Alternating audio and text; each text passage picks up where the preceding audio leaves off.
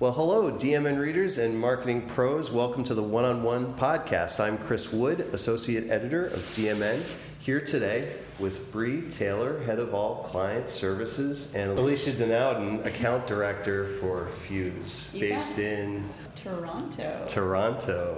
And how much cooler is it than 90 plus degrees in late August, New York? oh my out gosh. there. It's actually like pretty warm out there. Yeah, a few degrees and a bit more humidity here, but Yes. yeah. Yes.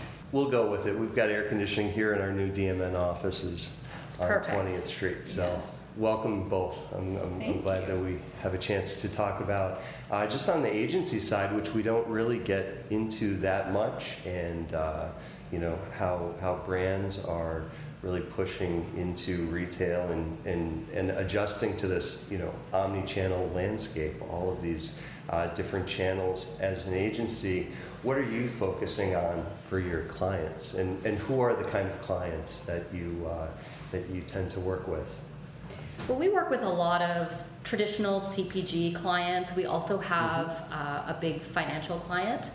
Um, but I think as a trend for both of them, I mean, they're really working to build brand relevance with their consumers, and they do that in a, in a lot of different ways. And uh, we talk a lot about technology and technology, you know, using technology to build more relevant campaigns and understand more about our consumers, get closer to them, and really win their spots in the hearts and minds of, of consumers.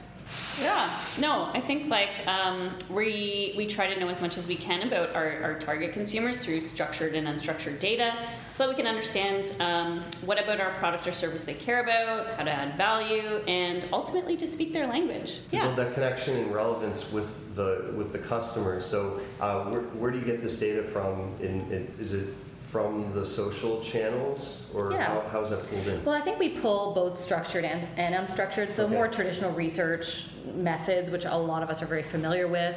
But something we do as well is use um, kind of social social media listening tools.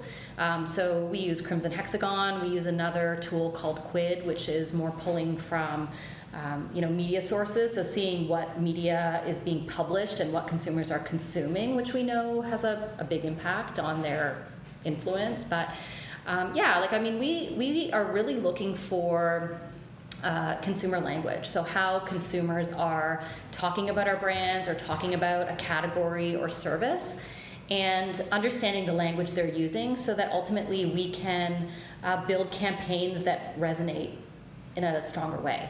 Yeah. Are there any big like kind of buzzwords that are cropping up this year, 2019? Anything off the top of your head? Ooh. In How, our are, like, how is the language changing?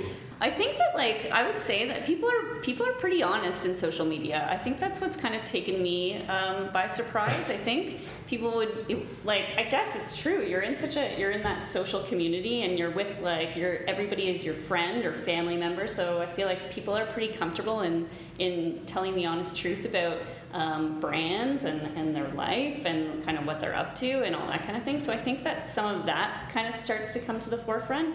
Um, honesty, like, uh, And that, and that can all be expressed through emojis, yeah, which is kind of funny. yeah, it's Which is a different algorithm altogether than Yeah. the traditional language, English. Yeah, it's funny, Yes. but like some French of, some of the tools we, we look at can look at emojis and kind of get a sense of general feeling or Yeah. um, emotion about a certain subject, which is kind of hilarious as well. But Mm. Yeah, we have like um, one of the brands that we work with are in kind of that uh, cough and cold, um, like sickness space. So we hear a lot about people just kind of like complaining about how sick they are and like what they're looking for, and get down to like very specifics about like how sick they are. So, which is actually like obviously super helpful for us to inform some of the language that we then respond to them with in our communications and all that kind of thing. I mean, does it inform the brand on how well their product is working? Well, Sometimes, yeah, yeah. like I think it, it does sometimes, and I think you know for for us in that category specifically, it, it did help inform you know the extreme symptoms, and sometimes our brand wasn't playing a role to soothe those symptoms, so it, it also drove some product innovation. Um, so yeah, I think it's just like a, it's kind of a very unstructured and unsolicited view of how consumers are feeling about stuff. So I think it's a great complement to more structured data because I think you can't you can't do it alone in some cases, you know, like just taking conversational data and making building strategies. I guess you could. But I think it, it helps add the emotional layer to more traditional and structured um, sources of, of Mhm. insight. Yeah, totally. Yeah. Are a lot of your brands looking at using like conversational bots, or are they using um, like chat bots? Um, we don't do honestly. It's not something we deal with a lot. I mean, I think maybe some of the more service-based Yes. clients are doing that more so. Um, the financial brand that we work with doesn't, you know, isn't there yet in social media. Like they're not using a lot of their channels yet for customer service. Um, but we do see it a lot. It's not something that we we do a lot of. It seemed like for a couple of years people were holding back because it wasn't the technology hadn't really caught up, and now that it is a little bit more, there might be a little bit more adoption Mhm. um, Yeah. with like the use of AI in, in the conversational. But uh, so are there certain channels? uh, It seems like co- consumers talk differently in, in different uh, channels, whether it's like email or phone, social media. Do you see a difference uh, with different social media platforms, and is it more uh, useful to uh, use like paid advertising in, in certain platforms versus others? I mean, I think all social channels are paid now. I mean, I think organic reach is gone. I think you know, like earning earning reach in, in social channels just isn't as effective as it used to be. I mean, if y- in you know two three years ago, even it's not even that long ago, we would be building social calendars with 20 posts a month and you know putting it out organically and getting a pretty decent reach and good engagement. Um, but now it's all paid, so you know it's a much more sophisticated, uh, you know, uh, targeting and delivery of ads. Um, uh, you know, in fact, we just came out of a meeting with one of our clients, really talking about all the options. I mean, we're talking about uh, purchase-based targeting, so you know, using uh, credit card data to target our consumers on Facebook or target potential consumers on Facebook, which is much more sophisticated than what we were doing before. We're also looking at um, sequential advertising, but it's across all of digital channels. So we could be connecting with someone in Instagram and, and then following them over to Facebook and then perhaps delivering an ad in, in another channel as well. So, you know, it's a, it's a lot more sophisticated than it used to be, um, but it's also getting a lot closer to more traditional channels in terms of it being paid. I mean, social used to be a little different in that way. But I think, though, you know, building content and communication for Facebook and for Instagram still exists. Like, we still need to go as a brand with the right language so Yeah. that we are, you know, not invading, we're joining a conversation. Yeah, Um, and relevant and, and we're like, relevant, yeah. authentic, and uh, yeah, coming off as like well that we truly know our customers and, and what they're feeling and thinking and doing and what they're interested in and So with all of the access to the data we have, right? So if we talk about, you know, um, we're kind of, you know, I think as marketers we can become a little bit paralyzed by it. And so when we talk about purchase-based uh, targeting, I mean that's a pretty smart way to target, right? It's not too micro-targeted, but it's it's really understanding that we're going to serve a message to people that are at least interested in the category. Um, but I think that you know having access to so much uh, data and having all the technology we do have, it can become paralyzing, right? And that's actually one of the biggest challenges we're having with our with our clients. And it's not challenge just with them, but as a group and as partners, you know, it's it's trying to understand how to make sure that we're keeping in perspective that we are dealing with real human beings and you know we need to build relevance and deliver our campaign messaging in a way that connects with them like so let's not use technology uh, to overcomplicate things and i think our ecd uh, says, and he probably took it from somewhere else, but um, you know, technology should be viewed as salt. It's kind of like tasted, not seen. Um, and, and what that means is, you know, let's use technology and the data we have to add value and build relevance with our consumers, but yeah, but like enhance enhance our enhance it. Yeah. Yeah, like be smarter and, Yeah. and about how we connect with our consumers. and not do it in a super creepy way, right? Yeah. Like, let's serve them an ad that they care about.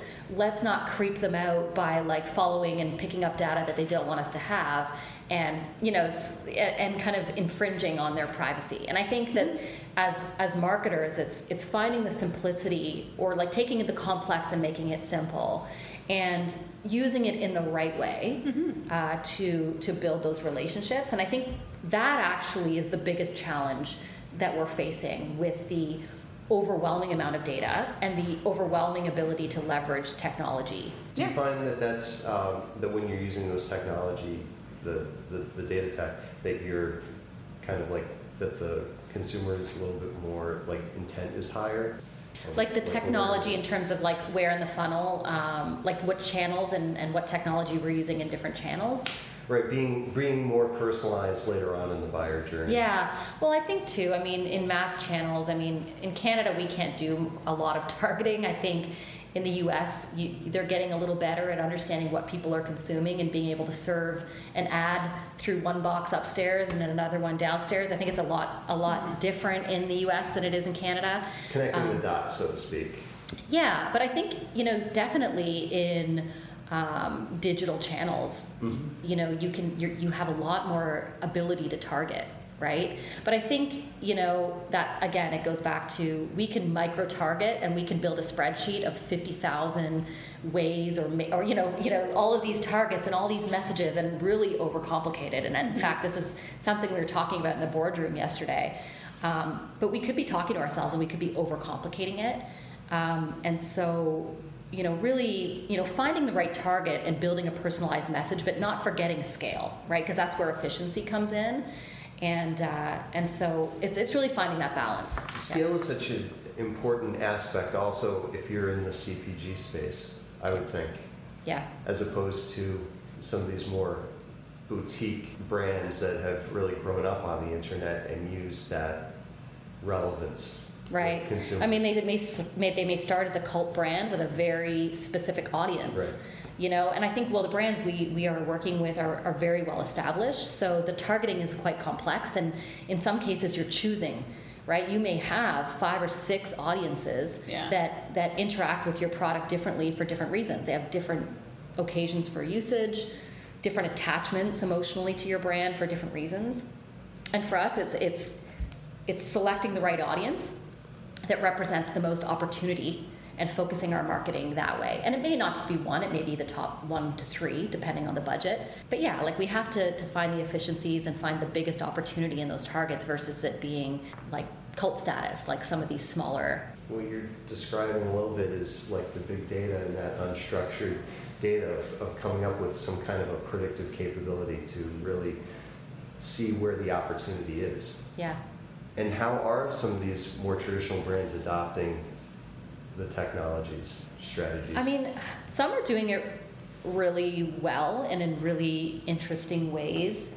Um, I mean, one of them that we've been looking at a lot is Burger King in the US. Um, they're amazing at kind of leveraging technology to make an impact and make their budgets go a little further. I don't know if you've seen some of the work, you probably have. Some of the work they do kind of directly attacking McDonald's, uh, which is their direct competitor who have much deeper pockets. Um, for example, they did this campaign actually. This one was in Brazil. They've done some cool stuff in the US as well. Um, but they went out, scanned all of the McDonald's advertising in Brazil, loaded it into this app so that every time a consumer would put this app or their phone over top of a McDonald's ad, it would literally light it on fire within their app and deliver them a free Whopper coupon. So, like, that's a really cool way that technology was used, or that Burger King's using technology to build relevance with their audience and directly impact their sales at the expense of their competitor, uh, McDonald's, obviously. Um, but but you see them doing this kind of all over the world. In the U.S., they did this program called Detour, and they geofenced all of the McDonald's restaurants in the I don't know, it was like 400 restaurants, maybe more. Yeah, hundreds, this- hundreds of them. Hundreds. and um, basically challenged consumers to download the Burger King app. And when they got within this geofenced area, they would deliver them a free Whopper coupon. So it, it was just like using Yeah. technology to really, you know, engage with people in their language and, and use technology, you know, as, you know, a way to enable a cool campaign versus kind of technology for technology's sake. And this way, the consumer is maybe a little bit more comfortable uh, with Burger King knowing uh, where they are. Yeah. if they're getting a Yeah. free Whopper. Exactly. Yeah. Well, that's a perfect example. Breaking the like ice. they're doing it to build relevance and like add value um, versus like kind of um, intrude or be creepy about it, right? And that you're absolutely right. Like that that they're really smart about how they're they're doing it. Um, you know, even when we are talking about sequential buying, you know, we're not just going into one channel and delivering, you know, an eight frequency. We're we're actually you know, using the technology to follow consumers through their journey, their digital journey, and deliver the messages where they are, so we're not wasting, you know, impressions. So, you know, I think in in my you know direct experience with our clients, anyways, I mean that's really what what we're doing. So with this sequencing, um, what, what does that look like? Well, I think it's like how complicated you make it. I mean, I think that it could support, you know, 500 versions or something that we're looking Yeah. at. But again, it comes the, the art of simplicity, right? I mean, you don't need all of those messages. Maybe you have three to four messages and you deliver those in a sequence, but the frequency's at a certain amount, right? Like, so I think, you know, you could get buried in the opportunity to target with specific messages and quarter, like in some cases, it makes a ton of sense. In others, you know, you're just overcomplicating for the sake of I feel like it's overcomplicating. been like sequencing has been coming to us a lot. I think as a as a solution, I would say over the past few years, I know like some previous brands that I've worked on where they just had so many things to say. So it became like a solution to get all of their messages across. But to Bree's point, we had to you, you had to put like um, a limit on it at some point so that you just stick to those key messages, talk about the main things that are actually going to move the brand forward, and then and then kind of tuck some of that other information perhaps on their website or to like something that you're clicking through to as opposed to adding on like we're going to do nine different sequential messages here we'd like to keep it to like maybe two or three or um, take you through a little bit more of a journey or tell a, it helps to tell a better story and that kind of thing Storytelling is so important, even on so a important platform like a single platform like Instagram. You know? Yeah. I think we're learning we're learning more and more how important it is to tell a story and to tell a story in like the shortest amount of time possible. Like I think we're now um, uh, like I remember always doing 60 second TV commercials and then like obviously eventually they're cut down to 30 and 15 and now like we're looking at 3 and 6 second video ads in Facebook and Instagram or I think like the craziest thing that I've been seeing is uh, the movement from going like Instagram in feed and then moving to stories. So we're, we're starting to see that people's focus is like just it's being cut down to seconds. So you're literally going from like I don't want to I don't want to scroll through my feed anymore on Instagram. I actually just want to tap through the stories. So it's getting to that point. So I think it's been um, pretty huge challenge. I think for our creative teams and for our strategy teams to kind of come up with a brief that makes us tell a story in like less than six seconds. So it's been a pretty interesting journey from going from like a, a really beautiful 30 second spot to like something just as impactful in six seconds. Yeah, while delivering all the, you know, the the important brand cues and Yeah. branding that we need to Yes. actually move the needle, right? I mean, because even how these these platforms are are are measuring success. I mean, they're doing brand lift studies on Facebook where they're asking very traditional measurement questions, Right. Right, brand brand recall, brand intent to purchase.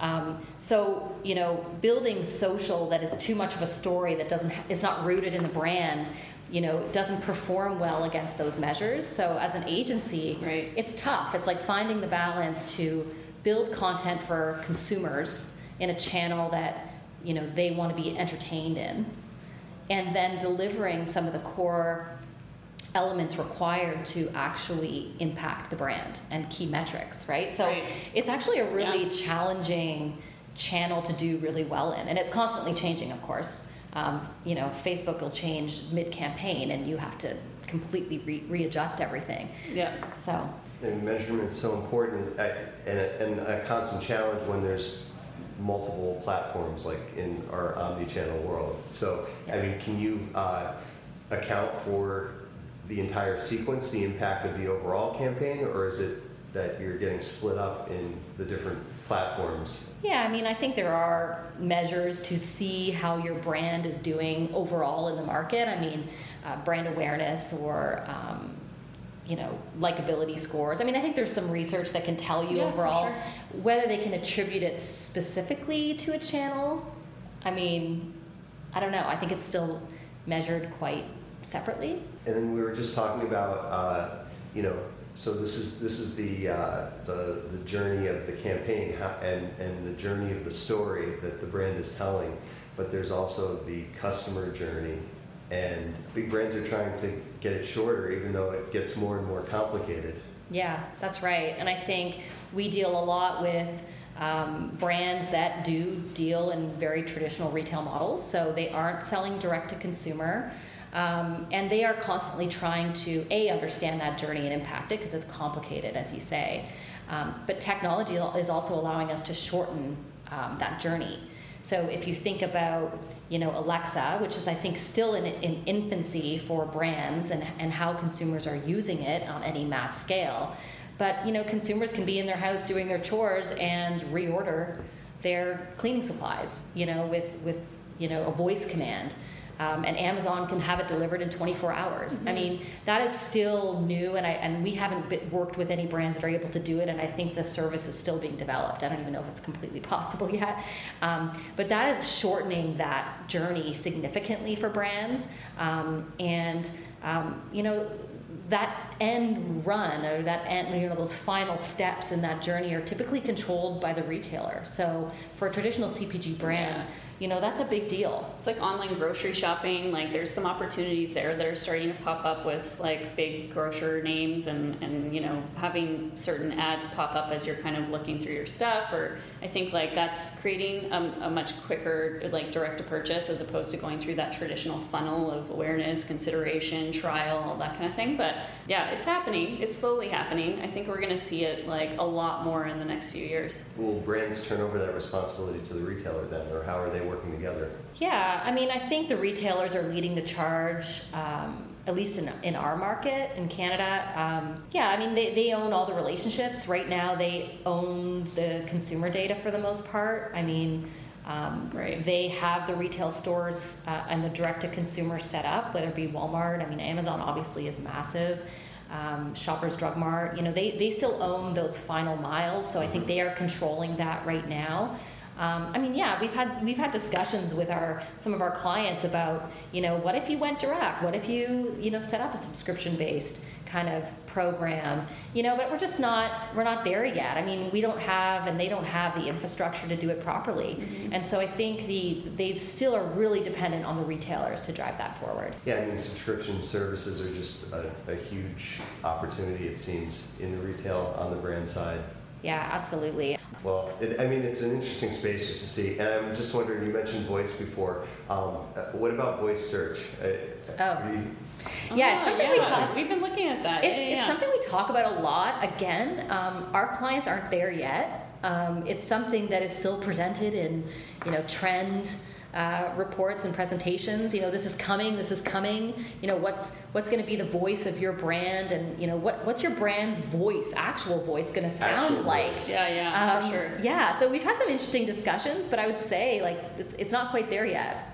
Technology's still in the works. I'm certainly to blame because I do cover that and speculate with Oh, okay. whoever I ask. Well, it's one you of my go. favorite questions. I didn't get it to you ahead of time. But wow, this is a wonderful discussion. I'm so glad you found some time uh, in New York to stop by our new offices. Yeah, thanks for hosting us. Yes, Thanks for having absolutely. us. And, and everybody, thanks for listening. And be sure to check out dmnews.com for your data strategy and technology news. Thanks everybody for listening.